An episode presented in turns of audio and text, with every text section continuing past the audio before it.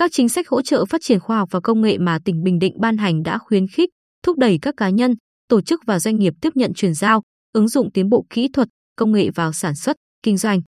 Tuy nhiên, thực tế triển khai cho thấy các chính sách hỗ trợ này đã bộc lộ một số điểm bất cập, cần sớm được điều chỉnh.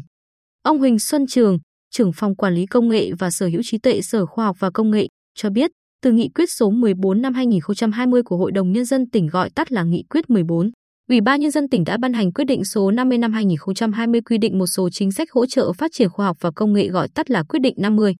Các chính sách gồm hỗ trợ chuyển giao công nghệ, ứng dụng và đổi mới công nghệ, hỗ trợ xây dựng và áp dụng hệ thống quản lý theo tiêu chuẩn tiên tiến, đặt các giải thưởng về chất lượng quốc gia và quốc tế, hỗ trợ xây dựng và xác lập quyền sở hữu công nghiệp, hỗ trợ thúc đẩy phát triển thị trường khoa học và công nghệ.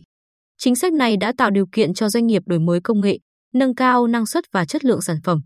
Tuy nhiên, do hầu hết doanh nghiệp trong tỉnh có quy mô vừa và nhỏ, vốn điều lệ thấp nên gặp nhiều trở ngại trong đầu tư ứng dụng, chuyển giao, đổi mới công nghệ.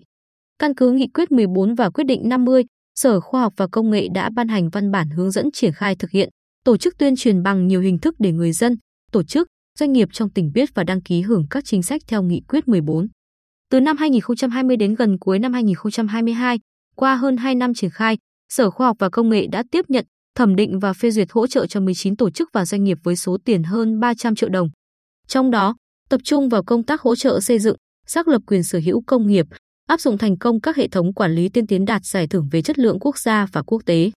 Nhờ linh hoạt, nên không ít doanh nghiệp vừa và nhỏ trong tỉnh đã tận dụng tốt các chính sách hỗ trợ xây dựng và xác lập quyền sở hữu công nghiệp, tham gia các hội trợ trình diễn, kết nối cung cầu công nghệ, xây dựng, áp dụng thành công hệ thống quản lý tiên tiến trong sản xuất, kinh doanh đem lại hiệu quả như công ty trách nhiệm hữu hạn Sa Chi Nguyễn, công ty cổ phần tư vấn Đạt Phương, công ty trách nhiệm hữu hạn Thái An Bình Định, công ty trách nhiệm hữu hạn thực phẩm Trương Gia, công ty trách nhiệm hữu hạn Yến Xảo Đại Việt, công ty trách nhiệm hữu hạn thương mại xây dựng TMN, hợp tác xã nông nghiệp Ngọc An. Là một trong những đơn vị được hỗ trợ, đến nay hợp tác xã nông nghiệp Ngọc An phường Hoài Thanh Tây, thị xã Hoài Nhơn đã có hai sản phẩm được chứng nhận quyền sở hữu trí tuệ, đó là bánh tráng nước dừa và dầu dừa tinh khiết. Cùng với đó, hợp tác xã còn áp dụng các hệ thống quản lý chất lượng tiêu chuẩn HACCP, bảo mật thông tin, sử dụng mã QR, mã vạch để quản lý sản phẩm, cho phép người tiêu dùng dễ dàng truy xuất nguồn gốc sản phẩm. Nhờ đó không những hoạt động sản xuất thêm ổn định mà hiệu quả kinh doanh của đơn vị này không ngừng cải thiện, phát triển.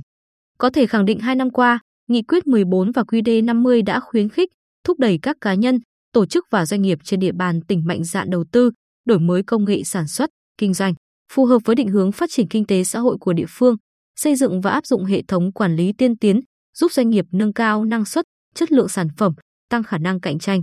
Dù vậy, với tinh thần thẳng thắn, ông Lê Công Mường, Giám đốc Sở Khoa học và Công nghệ, phân tích do thời gian triển khai thực hiện nghị quyết 14 còn ngắn, nên số lượng đối tượng được hỗ trợ còn ít so với thực tế. Nguyên nhân một phần là vì các cá nhân, tổ chức, doanh nghiệp chưa thật sự quan tâm, nắm bắt các chương trình hỗ trợ để đăng ký làm hồ sơ, đề nghị hỗ trợ theo quy định. Hơn nữa, khoa học kỹ thuật, công nghệ phát triển không ngừng nên chính sách cũng cần điều chỉnh để có thể bám sát cuộc sống. Trong quá trình triển khai nghị quyết 14, những nảy sinh, hạn chế, bất cập phản hồi từ thực tế đã được ngành chức năng, Ủy ban nhân dân tỉnh ghi nhận kịp thời.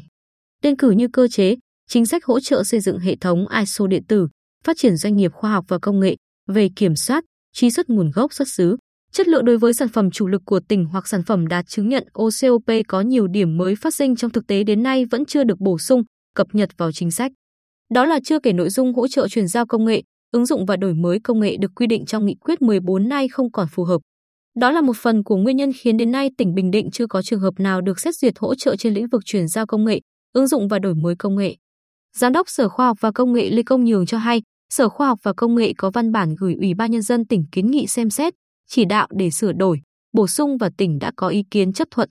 Sở đang giả soát, tổng hợp, bổ sung những khó khăn, vướng mắc về cơ chế, chính sách, đề xuất hỗ trợ phù hợp với thực tiễn phát triển khoa học và công nghệ hiện nay để tham mưu Ủy ban nhân dân tỉnh, trình Hội đồng nhân dân tỉnh phê duyệt. Trong đó, chú trọng các chính sách về hỗ trợ đổi mới, cải tiến công nghệ, chuyển giao, thương mại hóa kết quả nghiên cứu khoa học, ứng dụng đổi mới công nghệ, phát triển thị trường khoa học và công nghệ. Dự kiến, trong năm 2023, sau khi được Hội đồng Nhân dân tỉnh thông qua và Ủy ban Nhân dân tỉnh chỉ đạo triển khai, Sở sẽ tổ chức tuyên truyền, giới thiệu sâu rộng quy định về một số chính sách hỗ trợ phát triển khoa học và công nghệ trên địa bàn tỉnh để người dân và doanh nghiệp nắm bắt, thực hiện.